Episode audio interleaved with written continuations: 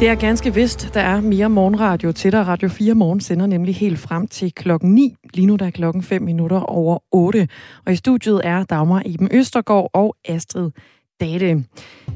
Det skal blandt andet handle om Region Hovedstadens hospitaler, som er så presset af mangel på sygeplejersker, at øh, Jamen ubesatte sygeplejerskestillinger, de skyld i, at 200 sengepladser er lukket på regionens hospitaler. Og lige om lidt, der snakker vi med regionsformand Lars Gårdhøj om, hvad han vil gøre ved den udfordring. Vi skal også til øh, Storbritannien, Ja, fordi vi har sendt vores øh, Europakorrespondent på Radio 4, Mads Anneberg, øh, derover, fordi det britiske militær i dag går i gang med at bringe benzin ud til landets tomme tankstationer. Det er den seneste udvikling i brændstofkrisen i Storbritannien, hvor benzinmanglen har skabt lange køer ved tankstationerne. Vi skal høre øh, Mads Anneberg, hvad status er der lige om kvarters tid. Det skal vi nemlig. Det og øh, meget mere. Vi skal også snakke øh, lidt om elbiler i den her kommende time, og så måske også har jeg øh, en lille tips og tricks til, hvordan du kan fange en alligator. Den tror jeg også, vi kommer omkring den her time. Klokken den er lige godt 7 minutter over 8. Her er det Radio 4 morgen. Godmorgen.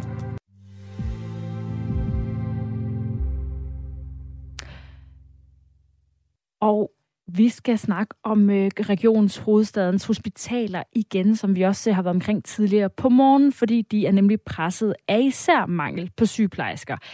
Efter coronapandemien og sygeplejerskernes strække samt de ubesatte stillinger og øh, også noget mindre villighed for sygeplejerskerne til at tage ekstra arbejde, ja, så har regionshospitaler følt sig nødsaget til at nedlægge 200 sengepladser.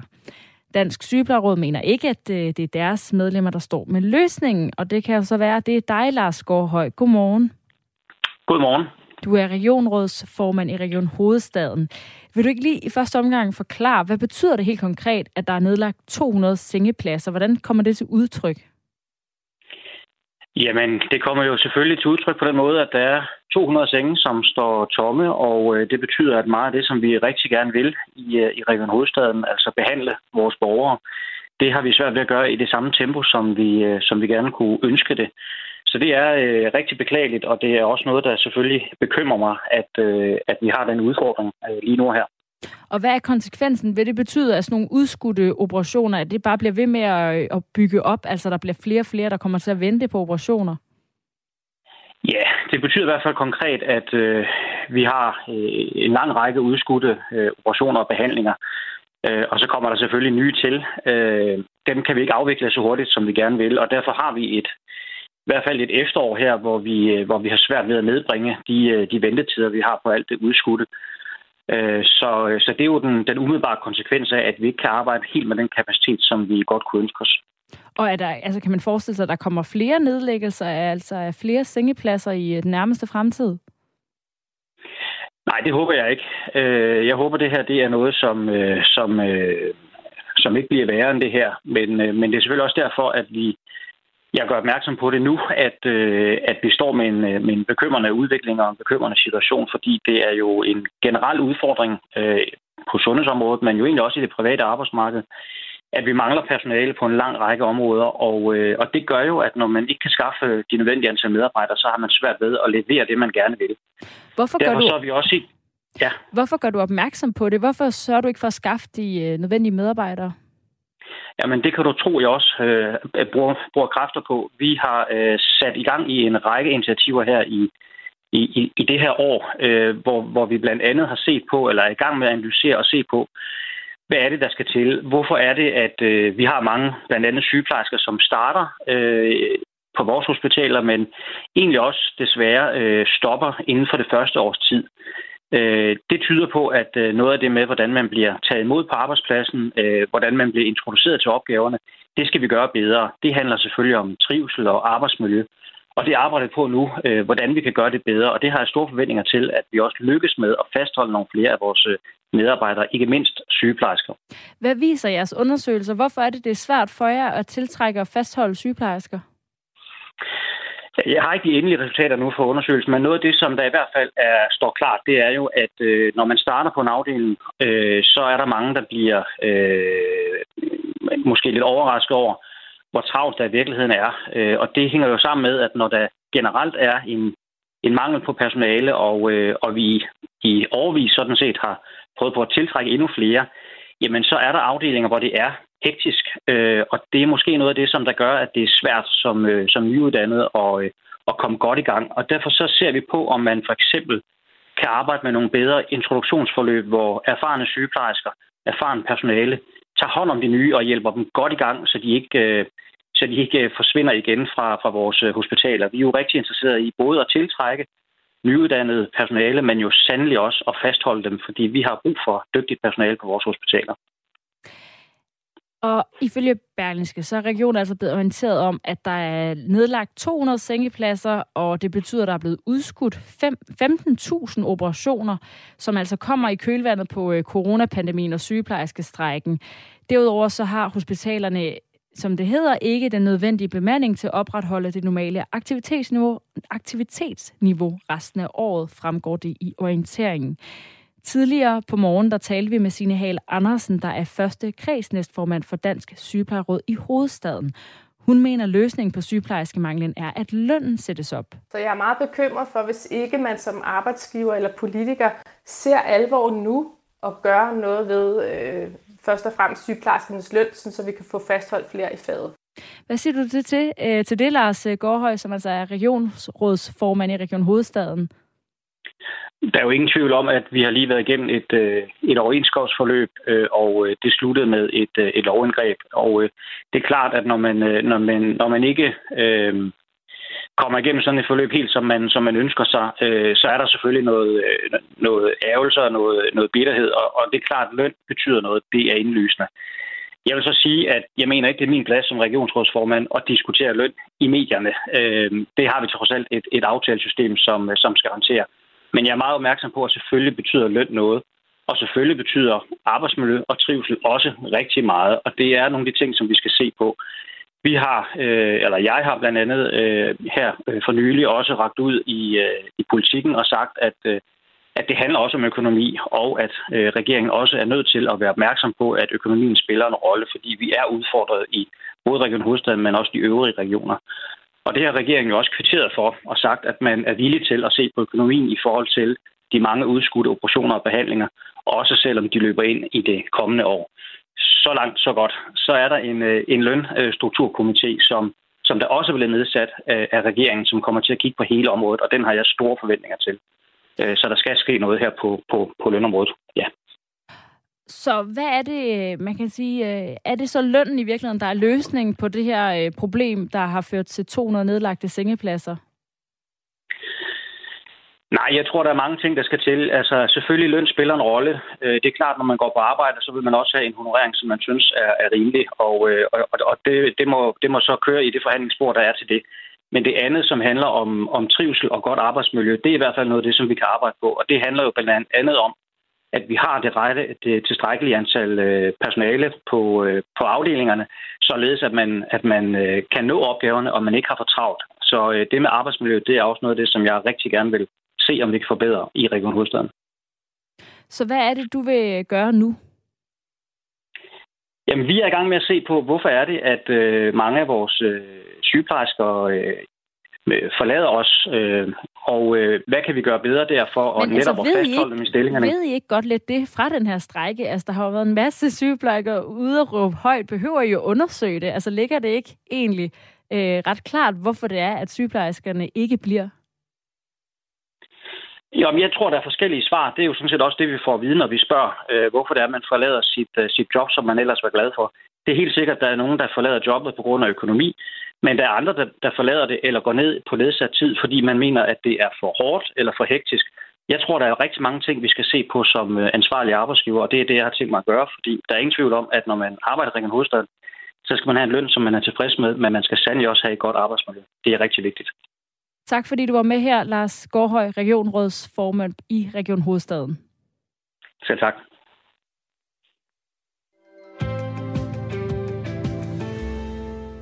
Salget af de grønne biler har slået rekord. Cirka 45 procent af alle solgte biler i september måned var enten elbiler eller plug-in hybridbiler. Og aldrig er der blevet solgt så mange. Men faktisk så er der mangel på de her biler, og bilforhandlerne de må gang på gang skuffe kunderne med flere måneders ventetid på de opladelige biler. Noget altafgørende for at producere sådan nogle nye biler her, det er nemlig mikrochips. Og mikrochippens produktion kan altså ikke følge med efterspørgselen af nye biler. Så kunderne de må indtil videre væbne sig med tålmodighed. Administrerende direktør i autobranchen Danmark, Gitte Seberg, ser det som et stort problem for de danske bilforhandlere. De oplever jo, de er nødt til at sige til kunderne, altså vi, øh, vi kan måske levere i februar, vi kan måske levere i marts, men vi kan heller ikke være 100% sikre på, at vi kan levere på det tidspunkt. Altså, jeg har talt med forskellige forhandlere, som siger, at altså, de har egentlig øh, lavet øh, måske 140-150 slutsedler på øh, bestemte biler. Øh, men altså, de regner jo desværre så også med, at nogle af kunderne springer fra, for de kan ikke give dem bestemte leveringstidspunkter. Så interessen er der fra kundernes side, den er stor, men der er i den grad øh, øh mangel på biler. I september er der kommet 3.189 nye elbiler ud, på, ud at køre på de danske veje. Det svarer til øh, godt 22 procent af alle månedens 14.222 nye personbiler. Plug-in-hybriderne ligger på omtrent samme niveau med øh, næsten 29 procent af salget. Og en af de danske bilforhandlere, der må teste kundernes tålmodighed, det er Hyundai i Aarhus Nord. Her kan der være leveringsventetid på op til et helt år. Problemet oplever Christian Køben, brandmanager hos Hyundai-afdelingen i Aarhus Nord. Jamen, vi er ligesom så mange andre ramt rigtig meget på vores, på vores leverings, leveringstider. Øhm, det er i princippet generelt, men, men specielt på vores, øh, vores grønne biler, vores plug-in og, og elbiler. Øh, der oplever vi ekstra leveringstid, end hvad vi gør på, på de andre. Øh, men, men det er som sådan generelt et problem på, fra alle vores, på alle vores fabrikker, at vi ikke kan få, få mikrochips nok, eller semiconductors nok, så, så de kan producere bilerne til det, de, det, de normalt kunne øh, førhen. Havde vi haft bilerne, så kunne vi sælge mange flere biler. Øh, og det er egentlig fordi, når kunder kommer ud, og er vores opfattelse, at når kunder kommer ud og får at vide, at der, der går ni måneder, øh, så, øh, så sætter de lidt en, en stopklods og sætter en pause i det. Øh, selvom det er det samme, de hører andre steder, men, men der er langt til ni måneder. Øh, så, så vi oplever vores salg, det er det er dalen i forhold til, hvad det kunne være. Men det er reelle kunder, vi, vi mister, der går ud af døren, som, som kunne have købt en bil af os, øh, som vi, hvis vi når vi kunne levere. Men, men ja, det er kunder, vi mister på det. Hyundai er en af de mange bilforhandlere, der er gået med på den her grønne bølge. Men manglen på biler kan de altså ikke gøre noget ved. Normalt kunne vi øh, have tilbudt nogle løsninger med en lånebil i mellemtiden for eksempel, men i og med at vi mangler biler generelt på hele vores øh, produktlinje, så, øh, så har vi ikke rigtig nogen mellemløsninger, vi kan, vi kan tilbyde andet end en cykel, men det er, det er begrænset, hvad folk de kan, de, de fleste folk kan bruge den til, desværre. Øh, så, så nej, ikke, ikke de store løsninger, så, så det, er, det er begrænset, hvad vi kan gøre selv. Vi står lidt med, med bundet arme herude, desværre. Ja, det er altså den her mangel på øh, mikrochips, som skaber problemerne. Mikrochippen den består hovedsageligt af silicium og små transistorer og kan øh, findes i stort set alt den elektronik, vi bruger i, dag, i dagligdagen. Øh, og det er jo som sagt afgørende, simpelthen alt afgørende for at producere nye biler. I 2018 alene, der blev der produceret 1000 milliarder mikrochips på verdensplan. Det svarer til 150 chips per person, ifølge BBC. Problemet med de her manglende mikrochips var i første omgang en ulempe for dem, der ønskede sig for eksempel en ny PlayStation 5 eller et nyt øh, uh, tv.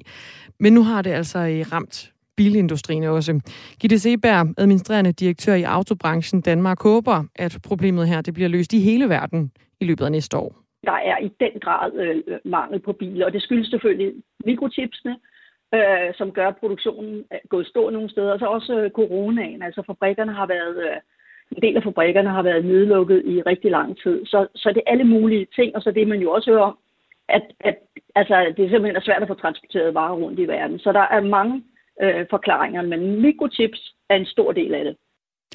Efterspørgselen på elektronik til hjemmekontoret i form af laptops, gamingudstyr, telefoner, hvidevarer med mere steg stødt i takt med, at vi alle skulle øh, være hjemme og arbejde. Samtidig lukkede en række bilproducenter deres fabrikker verden over, og det medførte et skift i produktionen af mikrochips. Og bilforhandlere som Christian Køben kan kun afvente situationen og skrue forhandlerbissen på i forhold til at holde på kunderne og deres tålmodighed. Vi, er sidder, vi sidder lidt som sådan et stort spørgsmålstegn hernede, hvornår er, vi kan begynde at få biler, om situationen bliver bedre eller, eller værre. Det er, det er svært at gennemskue.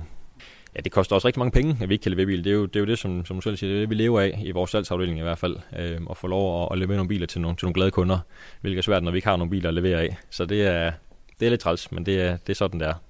Sagde Christian Køben, der er brand manager hos Hyundai-afdeling i Aarhus Nord. Og om en halv time er professor i økonomisk psykologi om situationen og konsekvenserne for klimaet og forbrugerne af de manglende elbiler med os her i Radio 4 morgen. Og vi bliver lige lidt ved det der med biler. Det britiske militær de går nemlig i dag i gang med at bringe benzin ud til landets tomme tankstationer. Det er den seneste udvikling i brændstofkrisen i Storbritannien, hvor benzinmanglen har skabt lange køer ved tankstationerne. Den britiske premierminister Boris Johnson, han sagde dog også sådan her om situationen i går. I'll make you a, a very confident pr- prediction that this Christmas will be considerably better than last well, that was a low bar. You, you cancelled it last time. I'm just so. telling you, it's going it's going to be much much better. could there be disruption? Could there be empty shelves? I, I think I think we're going. to We have very good- this country leads the world actually in in logistics and supply chains. We've got very good supply chains. Ja, det bliver en bedre jul end øh, sidste år. Vi har meget gode forsyningskæder, sagde øh, Boris Johnson, altså den britiske premierminister, om benzinsituationen i landet i går. Mads Anneberg, godmorgen. Ja, godmorgen. Europakorrespondent her for øh, Radio 4. Du befinder dig i Storbritannien lige nu, og du har øh, bevæget dig ud i trafikken. Hvordan, øh, hvordan ser det ud lige nu? Jamen, jeg tror ikke, at forsyningskæderne ser helt så gode ud, som, øh, som Boris Johnson giver indtryk af. Altså, jeg landede i landet her i går, ikke? og øhm, jeg havde måske lige fået fornemmelsen af, at hele den her benzinkrise var ved at være, være afblæst. Øhm, altså, det er måske efterhånden kun omkring hver 6. tankstation her i landet, der, der er tørlagt. Øh, det har jo været meget mere end det. Men her i London, der er krisen altså langt fra over, skulle jeg hilse at sige. Øh, det hele startede, da jeg skulle, da jeg skulle have en lejebil. Den, øh, den kommer med sådan en tre kvart fuld tank, og så siger jeg sådan, hvad, skal I, kan vi lige få den tanket fuldstændig? Og så kigger manden bare på mig, som om jeg er idiot, og siger sådan, jamen altså, vi, vi har da ikke mere benzin her. Det, det, det har vi da ikke haft i et stykke tid. Øhm, og, og, og, på den måde, så, er det, altså, så kommer man ind i, i, i landet, og så er der altså den ene efter den anden tankstation, der, der ikke har øh, nogen former for brændstof, eller så har de kun diesel, eller, eller hvad det er, og man ser folk med, med, med de her reservedunke, som, som går og, og fylder op. Ikke? Og jeg blev nærmest også selv sådan helt hamstrings, øh, i, i hamstringshumør øh, efter det her. Men man kan sige, at det er blevet bedre i nogle dele af landet, men det er altså noget, der i stor grad skaber øh, gener her i, i, i London i hvert fald, og i det sydøstlige England. Cirka 200 personer fra her, de er sat ind for at, øh, at levere benzin. Har du set nogle soldater her til morgen? Nej, det har jeg faktisk ikke.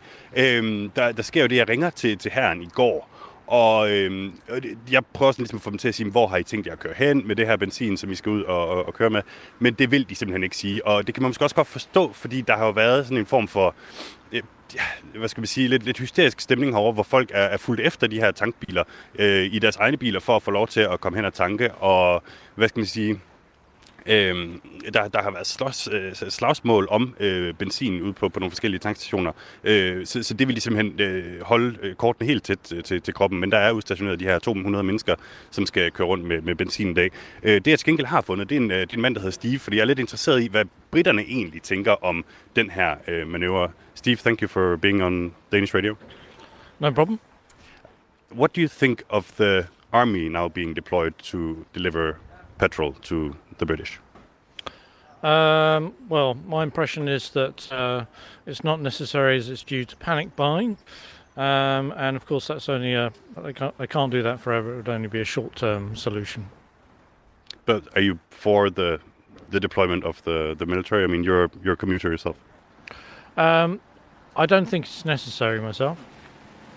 Too too drastic. Uh, yeah, I think. Um, yeah, I think I don't think it's a good use of their resources. Um, but um, but I don't know all the facts, so I'm not the government. Thank you so much for your time. Ja, Stefan siger altså, at han synes måske lige, det er en, en kende øh, drastisk. Og det er jo også, hvis, hvis man sådan lige prøver at tykke lidt på det, så, så, så er det jo helt vildt, at man sætter herren ind for at, at levere noget så, så hvad kan man sige, basalt i samfundet som, øh, som, som benzin. Vi havde en øh, dansk bosiddende kvinde med i Radio 4 morgen sidste uge, der sagde det her med militæret, det er egentlig ikke så underligt i Storbritannien. Altså, at der, øh, der bruger man militær til mange ting, hvor for os lyder det meget voldsomt. Er det, er det dit ind, hvordan er dit indtryk i forhold til britterne? Øh, nu hørte vi lige her fra Steve. er det også altså, øh, en stor ting, at herren er på gaden for at levere benzin?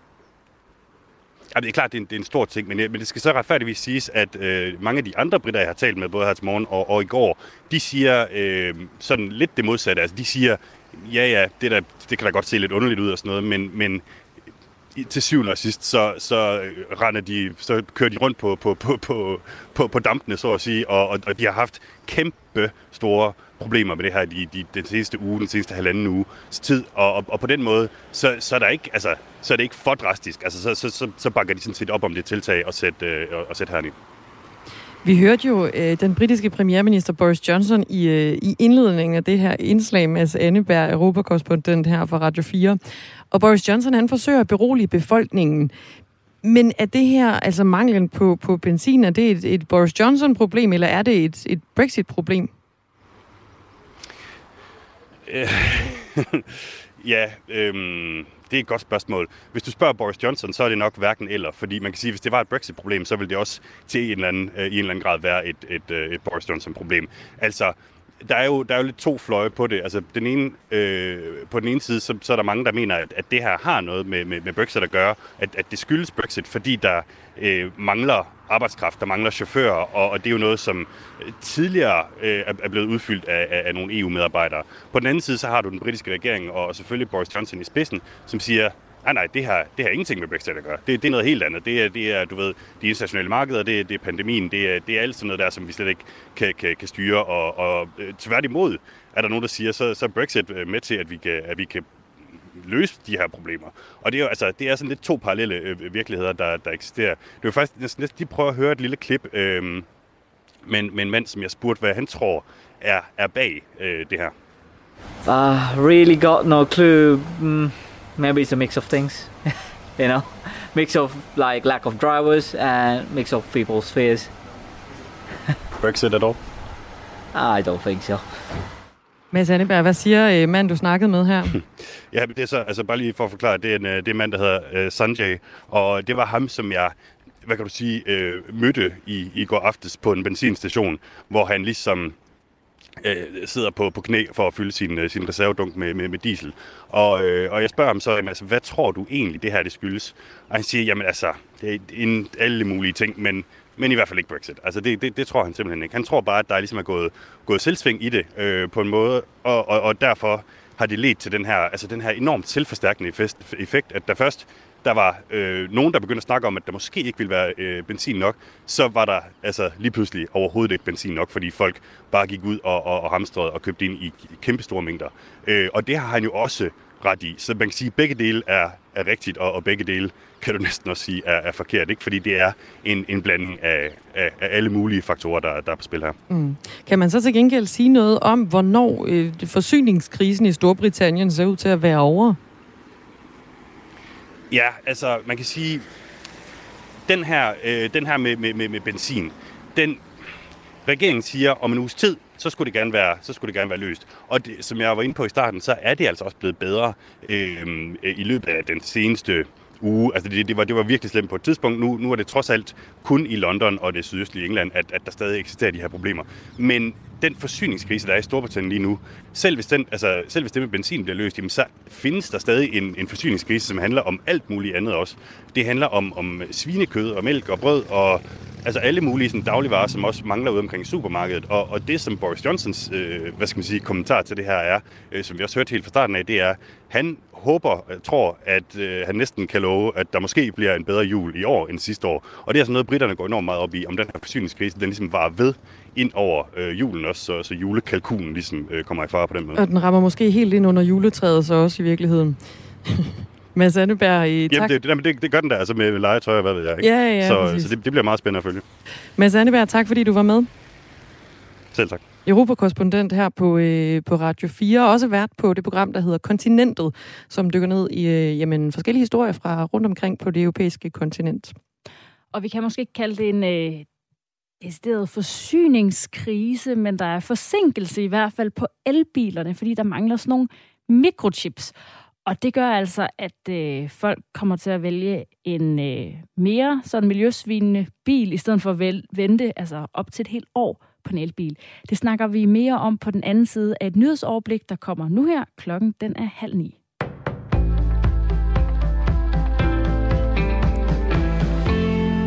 Når skolelokaler i næste uge forvandles til stemmesteder, så er den mest populære mærkesag blandt de unge hårde straffe for vold. Det har knap hver femte elev valgt som et af sine tre mærkesager. Elever fra de ældste klassetrin på danske folkeskoler har som led i et undervisningsforløb skulle vælge tre mærkesager, som de vil arbejde videre med i næste uge af skolevalgkampen. Og her er de hårde voldstraffe den mest populære. Det skriver Folketinget, Børne- og Undervisningsministeriet og Dansk Ungdoms Fællesråd, der arrangerer skolevalget. Et af og elevernes valg af mærkesager handler om retfærdighedsfølelsen, det siger Jonas Lieberkind, der er lektor ved Danmarks Institut for Pædagogik og Uddannelse ved Aarhus Universitet de rent faktisk er meget interesseret i sådan nogle forhold som øh, retfærdighed. Altså, de har store problemer og issues med, at der er nogen, der laver uretfærdigheder. Klima og miljø har ikke fået plads blandt de mest populære sager, men det skyldes selvfølgelig lektoren ikke en manglende interesse, men at mærkesagerne generelt går mere i detaljer. Antallet af indberettede tilfælde, hvor de studerende på Københavns Universitet har følt sig chikaneret eller mobbet af en underviser eller anden universitetsansat, er mere end fordoblet på et år. Indberetningerne er sket til universitetets uafhængige juridiske vejledning. Det fremgår af årsberetningen fra universitetets studenterambassadør, der i 2013 blev nedsat af ledelsen og bestyrelsen for at styrke retssikkerheden for de studerende på Københavns Universitet. I 2019 fik den juridiske vejledning 24 henvendelser, og sidste år var det tal steget til 54 tilfælde. Og henvendelsernes karakter spænder bredt, det siger Bo Gade Køler, der er kendt med og studenterambassadør ved den uafhængige juridiske vejledning på Københavns Universitet. Henvendelsen som spænder helt fra studerende, som har oplevet sig overfuset af en underviser eller en anden medarbejder, sådan i, i den ene ende af spektret, og så faktisk til de allermest alvorlige tilfælde, hvor der også har været øh, noget vold og faktisk også voldtægtssituationer indover. Henvendelserne fra de studerende beskriver blandt andet en adfærd fra enkelte undervisere, der systematisk opsøger sexpartnere blandt studerende, ligesom der i opgørelsen er fortællinger om undervisere, som skulle optræde fysisk grænseoverskridende efter at have drukket alkohol. Hos Københavns Universitet ærger det stigende antal henvendelser om chikane vicedirektør for uddannelse Rie Snækkerup det er øh, uheldigt, øh, at øh, vi har øh, sådan en øh, type af adfærd på Københavns Universitet. Det er altså noget, vi ser øh, rigtig alvorligt på. Men der er for nylig taget initiativer, der skal bremse de universitetsansatte chikane over for studerende, siger hun. Så med en fordobling af henvendelsen til studenterambassadøren, så tyder noget på, at det er blevet bedre, og vi forhåbentlig er ved at komme ud af nogle mørketal, hvor man ikke har vidst, hvor man skulle gå hen, hvis man øh, oplevede uønsket øh, seksuel adfærd. Vi har jo øh, gennemført en række indsatser øh, siden øh, 2018 øh, for at komme, øh, kan man sige, øh, den uønskede seksuelle adfærd, mobning og chikaner eller krænkelser i det hele taget øh, til livs. Lavere intelligens og dårlige uddannelsesmuligheder, det er blandt de fordomme, som ordblinde møder oftest. Det viser en undersøgelse fra Nota, som er Danmarks bibliotek for personer med læsevanskeligheder. Knap 900 ordblinde, deres forældre og undervisere har deltaget i spørgeskemaundersøgelsen. På tværs af grupperne har over halvdelen oplevet, at ordblindhed forbindes med lavere intelligens. Den mest udbredte fordom er dog, at ordblindhed giver dårlige uddannelsesmuligheder og 70 procent af de, op, af de ordblinde har oplevet fordomme om deres ordblindhed. Det anslås, at der er omkring 400.000 ordblinde i Danmark. De vestlige egne får spredte byer og lidt sol, og den østlige del af landet får mest tørt vejr og skydevejr, men ud på eftermiddagen også lidt sol og temperatur omkring 15 grader. Mit navn er Ejn Amripur, og det var nyhederne på Radio 4.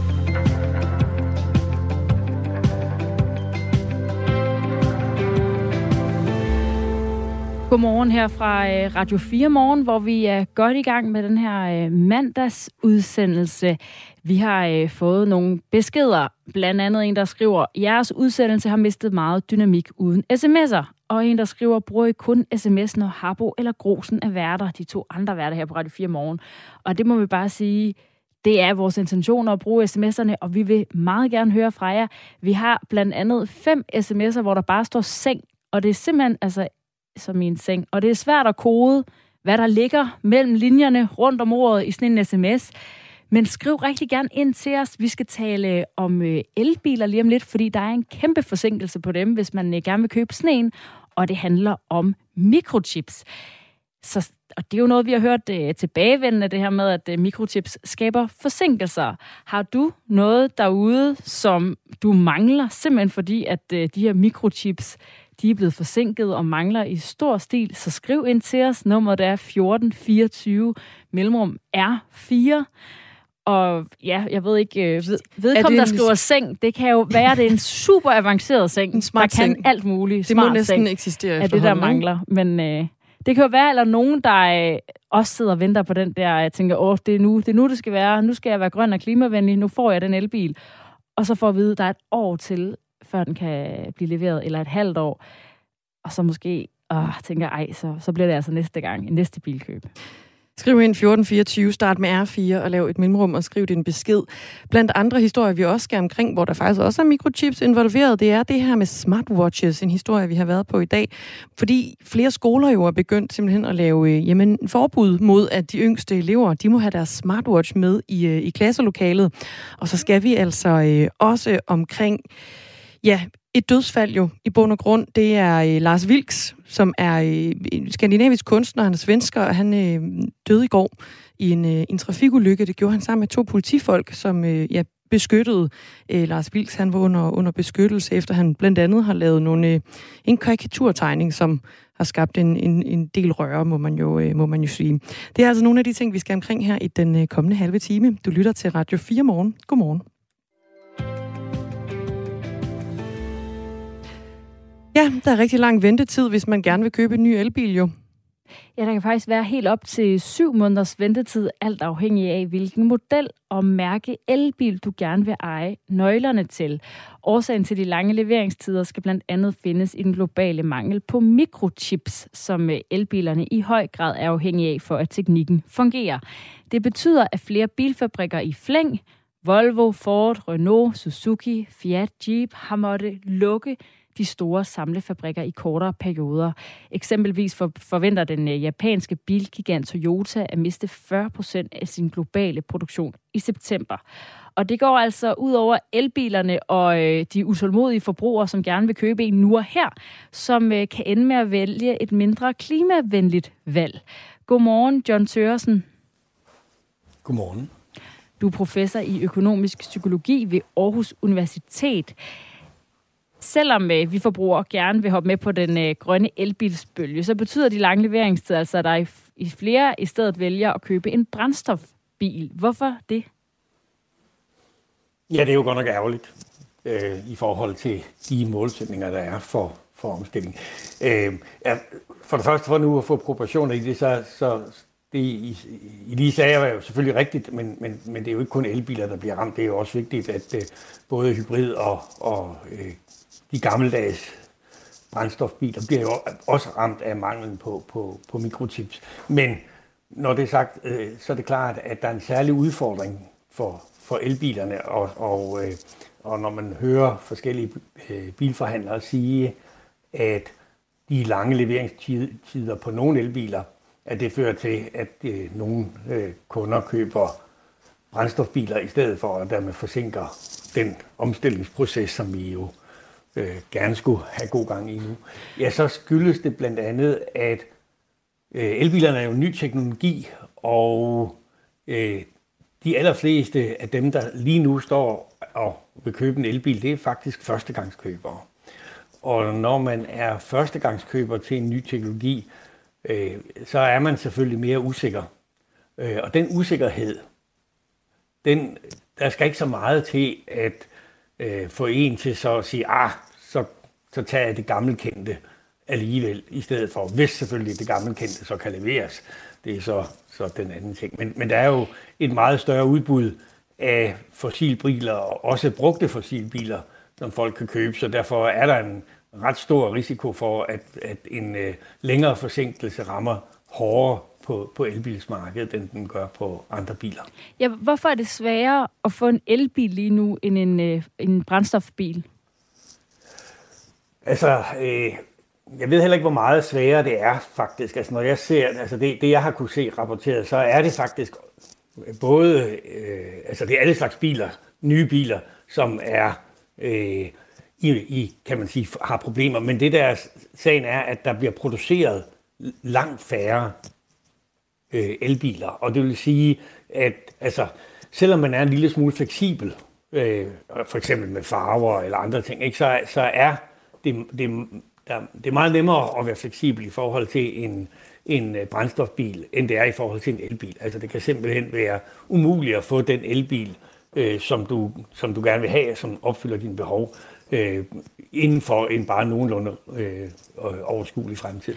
Øh, og, det, og det er simpelthen øh, hovedsageligt fordi, at øh, leverancerne til Danmark af de forskellige elbilsmærker er forholdsvis lille, og det vil sige, at der er ret lidt, der egentlig er på lager i forhold til, til konventionelle biler. Og det gør det simpelthen sværere, og, og dermed altså også en større risiko for, at, øh, at man kommer øh, til at skulle, skulle øh, vente meget lang tid for at få den.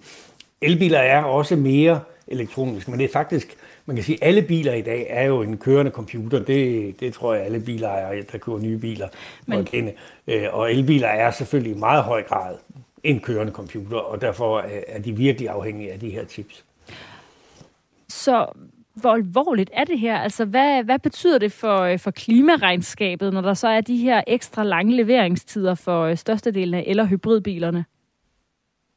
Altså, det er selvfølgelig, altså enhver forsinkelse er alvorlig i forhold til at nå klimamålet på 70 procent. Altså, øh, det, det er, øh, og, og, og, og det er klart, at øh, den, den største øh, forhåbning ligger jo til, at vi får en hurtig omslag i elbilerne.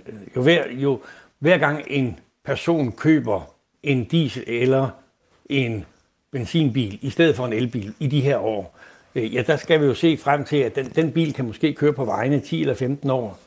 Øh, og derfor betyder enhver forsinkelse selvfølgelig noget.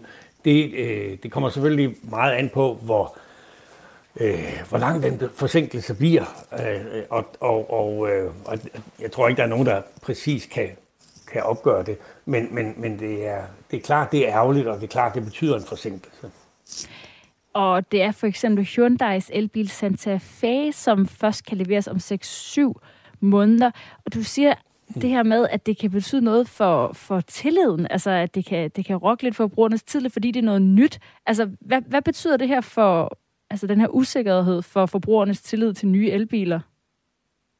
Jeg tror ikke, at det som sådan øh, påvirker tilliden til elbilerne som sådan, men, men det er det, at øh, når man er førstegangskøber af en elbil, ikke, så er det ny teknologi, og det ved vi fra forskningen, og det, det er god grund til det. Man betaler en bondegård for sig. ah, det er måske så meget sagt. Men man betaler en masse penge for en bil, og, og når det at købe en, en elbil for første gang, øh, det er klart, at der er, der er en masse usikkerhed, der skal overvindes, før man tør gøre det. Den usikkerhed bliver meget, meget mindre, når først man har prøvet at køre en elbil. Altså vi, vi ved fra undersøgelser, at folk, som når de, når de, allerede, når de har en elbil og har kørt i et stykke tid, så kunne de ikke tænke sig at køre andet. Der er stort set ingen, der kunne forestille sig at købe andet end en elbil, efter de har købt en elbil. Men, men samtidig ved vi, at, øh, at de folk, som egentlig har lyst til og egentlig er overbevist om, at den næste bil skal være en elbil øh, af mange forskellige grunde, øh, at de hæfter sig selvfølgelig meget mere med usikkerheden, når de skal købe sådan en. Altså usikkerheden, der, vi, vi taler om, det er jo med opladning, og kan jeg overhovedet finde ud af det, og ja, så risikerer jeg at køre tør for strøm, og så videre. Altså alle de der ting, som øh, folk, der allerede har en elbil, ved, at der er ikke noget problem.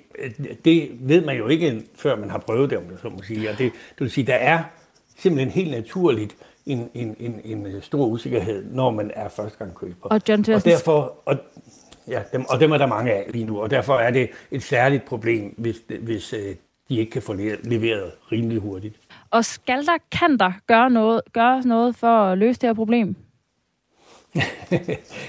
Nej, altså det, det må man nok sige. I Danmark kan vi ikke gøre ret meget ved det. Vi producerer ikke mikrochips. Øh, og og øh, det, der må vi simpelthen vente på, at markedet øh, de leverer de, de chip, der skal til. det, det, det tror jeg sådan set heller ikke, vi behøver at være specielt nervøse for, fordi at når der er sådan mange på mikrochip, så, så øh, er der klart også en meget stor fokus på at levere Øh, men altså, øh, for eksempel, øh, altså, der kan jo ske ting, som skaber forsinkelse. En meget stor fabrik for mikrochips i Japan øh, brændte for nogle uger siden, og det er klart, at, øh, at det betyder lige pludselig en markant øh, fald i, i leverancerne. Det tager noget tid at få den produktionskapacitet op at stå igen. Så, så, øh, men, men hvor lang tid det tager, øh, det, det er meget svært at sige. Øh, det, det, er, det afhænger jo i meget høj grad også af, hvad der i øvrigt er efterspørgsel efter mikrochips øh, på mange forskellige områder, herunder øh, til de forskellige bilmærker. Så lige nu kan vi bare konstatere, at der er simpelthen ventetid. Tak, John Tøgersen. Var slet. Professor i økonomisk psykologi ved Aarhus Universitet. Der er en lytter, der har skrevet en, jeg er på vej med elbiler til Aalborg, så vi er i gang med at få biler ud til danskerne. Vi har meget travlt og arbejder 15 timer om dagen for at nå det. Skriver øh, chaufføren Jesper Munk ind på sms'en. Lars fra Skive, han foreslår, at man øh, i den søde ventetid jo bare kan købe en Peugeot. Jeg købte min for tre uger siden, og både strøm ved Clever på hjemmeadressen, og min bil var på plads efter kun 14 dage. Fantastisk med en strømbil. Så der er også øh, positiv nyt på elbilsmarkedet, lyder det som om, i hvert fald øh, ude hos øh, jer derude. Som vi hørte tidligere på morgenen, så har flere skoler den seneste tid lavet forbud mod smartwatches. Altså de her digitale uger, der minder lidt om en smartphone. Man kan for eksempel tage billeder med dem, man kan tjekke beskeder, og så kan man også spille spil på nogle af de nyere versioner af dem. I sidste uge, der var det Holstebro, og senest er det så kommet frem, at Rigskov skole i øh, Aarhus har forbudt ugerne i skoletiden for deres elever i 0. til 2. klasse. Skolelederen på Rigskov skole, Lene Bregnegård, forklarede tidligere på morgenen om øh, skolens forbud sådan her. Vi går ind og tager ansvar for, øh, hvordan de funktionaliteter, der er i ugerne, hvordan de øh, bruges i skoletiden eller ikke bruges. Og nu øh, er det sådan meget med forbud som, øh, som overskrift, og det er jo ikke særlig dansk. Men det vi gør, det er, at vi går ind og, og tager ansvar og sætter nogle rammer op for børnene, som vi synes er, er rigtige og vigtige for, at de kan få det bedste udbytte af deres øh, skolegang. Så forbud, det er altså for børnenes bedste, mener i hvert fald Lene Bregnegård. Jamen det er øh, først og fremmest, at det forstyrrer børnene selv, og det betyder så også, at det kommer til at forstyrre undervisningen.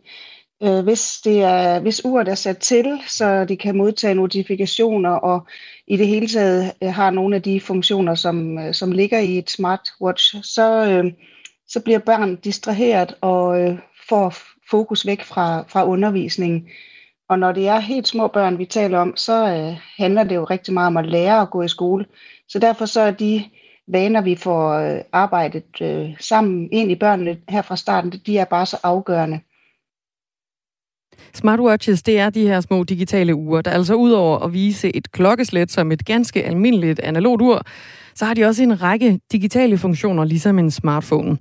I sidste uge der øh, kom det frem, at bestyrelsen på Nørrefælling skole ved Holstebro har udvidet skolens mediepolitik til ikke bare at gælde for mobiltelefoner, men altså også for uger med SIM-kort og andre gadgets. Det vil sige, at de godt må medbringes, de her gadgets, men det er altså under eget ansvar og uden at bruge dem. Det skriver vores øh, kolleger på Dagbladet Holstebro Struer. Og senest er det jo så Rigskov skole, der altså går til kamp mod de digitale uger. Skoleleder Line Brejnegård oplever opbakning fra forældrene i forhold til det her forbud. Det er jo også et tæt samarbejde med skolen, fordi forældrene er jo ikke med i skolen. Så øh, det er også derfor, vi altid taler med forældrene om det, og vi fortæller om vores holdning til det, og vi fortæller om, hvordan vi gerne øh, vil have det, og hvorfor, ikke mindst.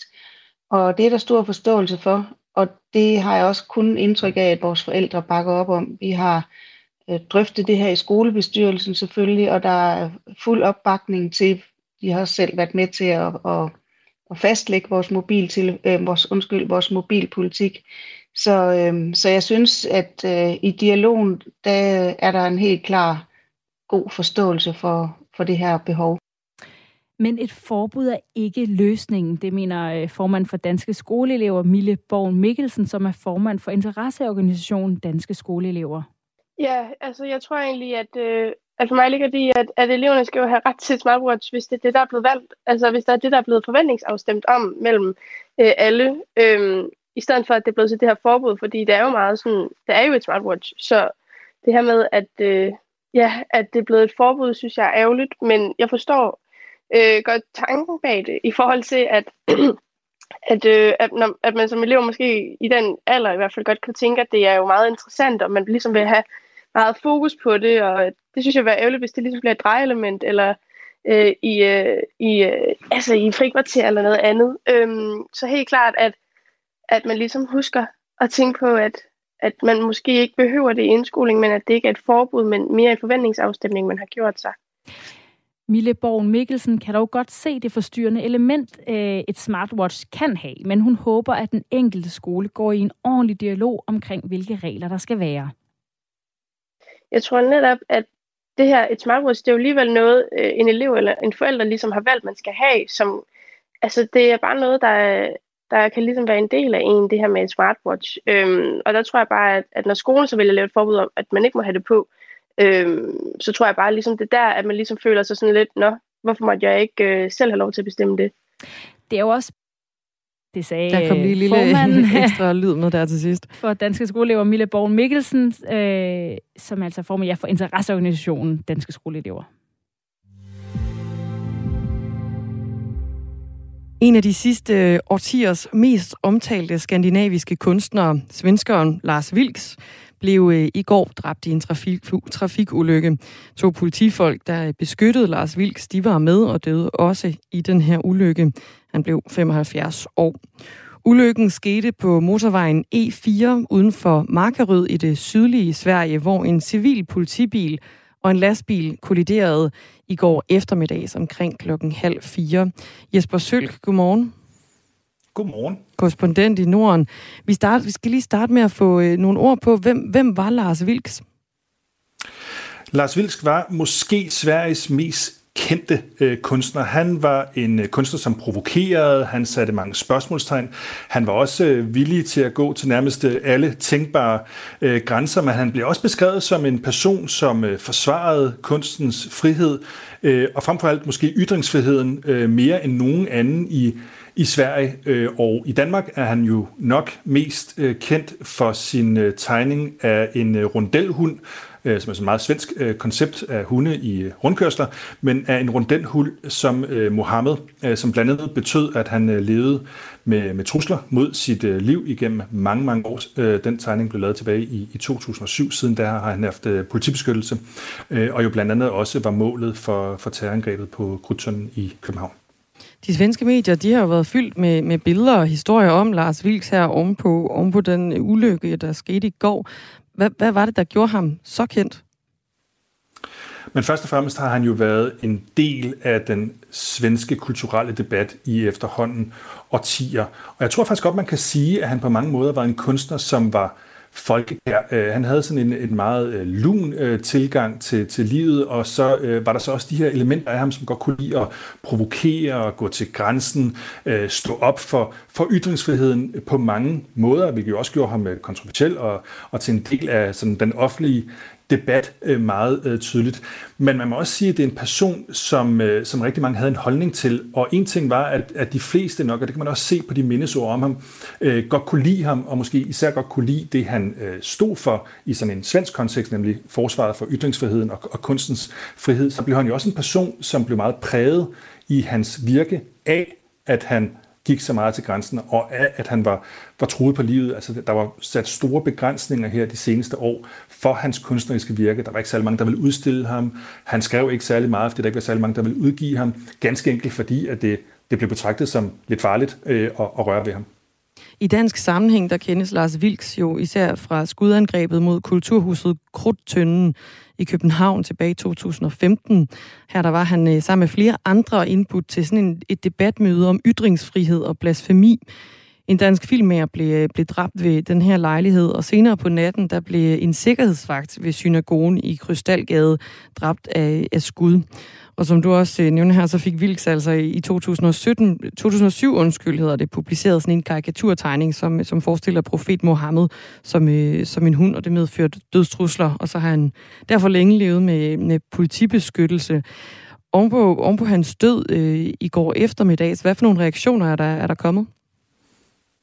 Ja, men der er rigtig mange øh, reaktioner, som, som peger på hans vigtighed i den kulturelle debat i, i Sverige. Og jeg synes faktisk, at det, det påfaldende er, hvor bredt politisk øh, de reaktioner også falder. Altså det er alt fra øh, socialdemokratiske kulturordfører til øh, Sverigedemokraternes øh, leder og hen over rækken af, af svenske partier. Og det er nogenlunde samme ting, som de alle sammen siger, nemlig at han nok var en person, som gik øh, til grænsen, men også en person, som kæmpede for noget af det, som Sverige føler er rigtig vigtigt, vigtigt nemlig ytringsfriheden. Men det betyder ikke, at han ikke var kontroversiel. Øh, altså helt uomtvisteligt var han også en kontroversiel øh, person, øh, blandt andet fordi han, han medvirkede i en konference, bare for at tage et eksempel i New York, øh, 11. September 2012, øh, en øh, organisation, som hed Stop Islamization of Nations. Øh, det er en organisation, som blev anklaget for hadpropaganda mod øh, muslimer, der talte øh, Lars, øh, Lars Vils. Øh, det medførte en, en del kritik. Altså det er ikke fordi, han ikke var ukontroversiel. Det var han.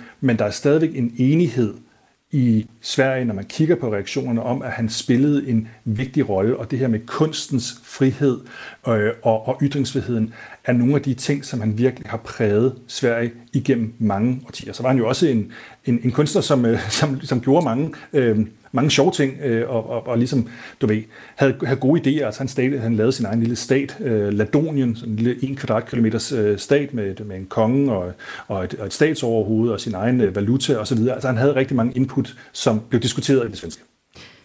Vi har en lytter, der skriver, øh, Rest in peace, Lars Vilks. Lars kæmpede for ytringsfriheden, og selvom han ikke var dansk, kæmpede han for danske kerneværdier med frihed og demokrati. Han vil blive savnet, skriver Alexander ind fra, øh, fra Silkeborg. Jesper Sølk, korrespondent i, øh, i Norden. Det svenske politi holder pressemøde øh, her til formiddag kl. 10. Hvad forventer man, øh, de kommer til at sige?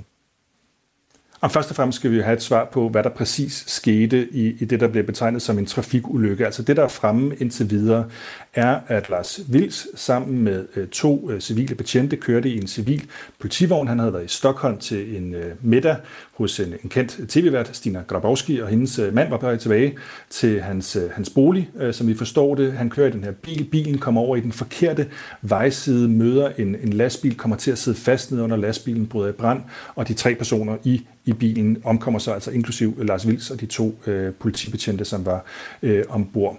Øh, lastbilchaufføren i øvrigt, skal jeg lige nævne, øh, blev øh, svært øh, skadet og er på hospitalet i øjeblikket.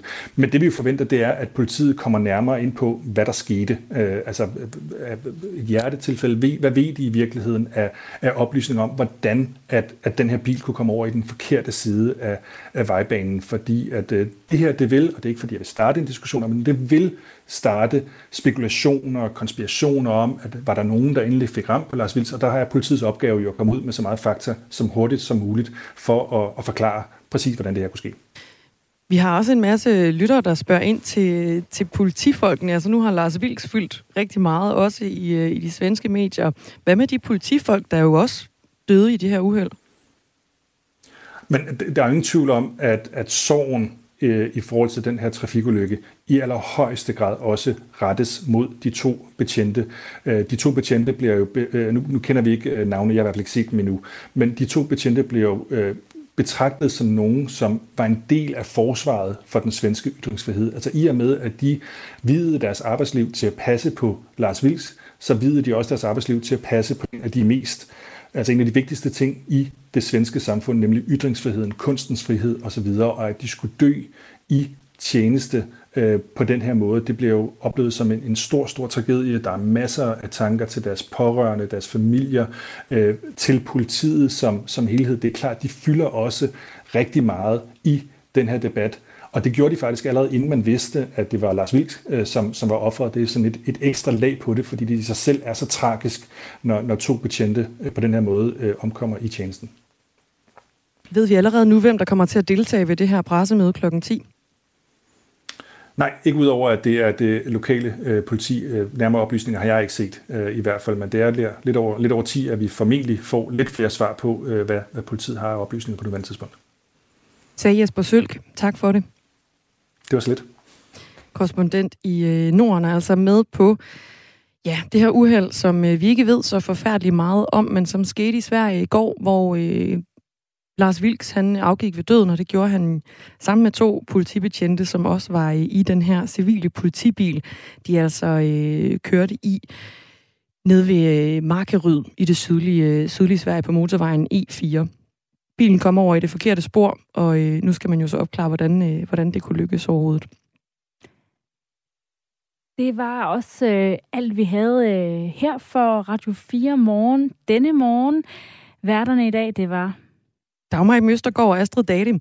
I morgen, der åbner Folketinget jo, og det betyder, at vi sender fra Christiansborg. Så lyt med igen i morgen kl. 6.05, der sender vi fra Christiansborg. Ha' en rigtig god dag.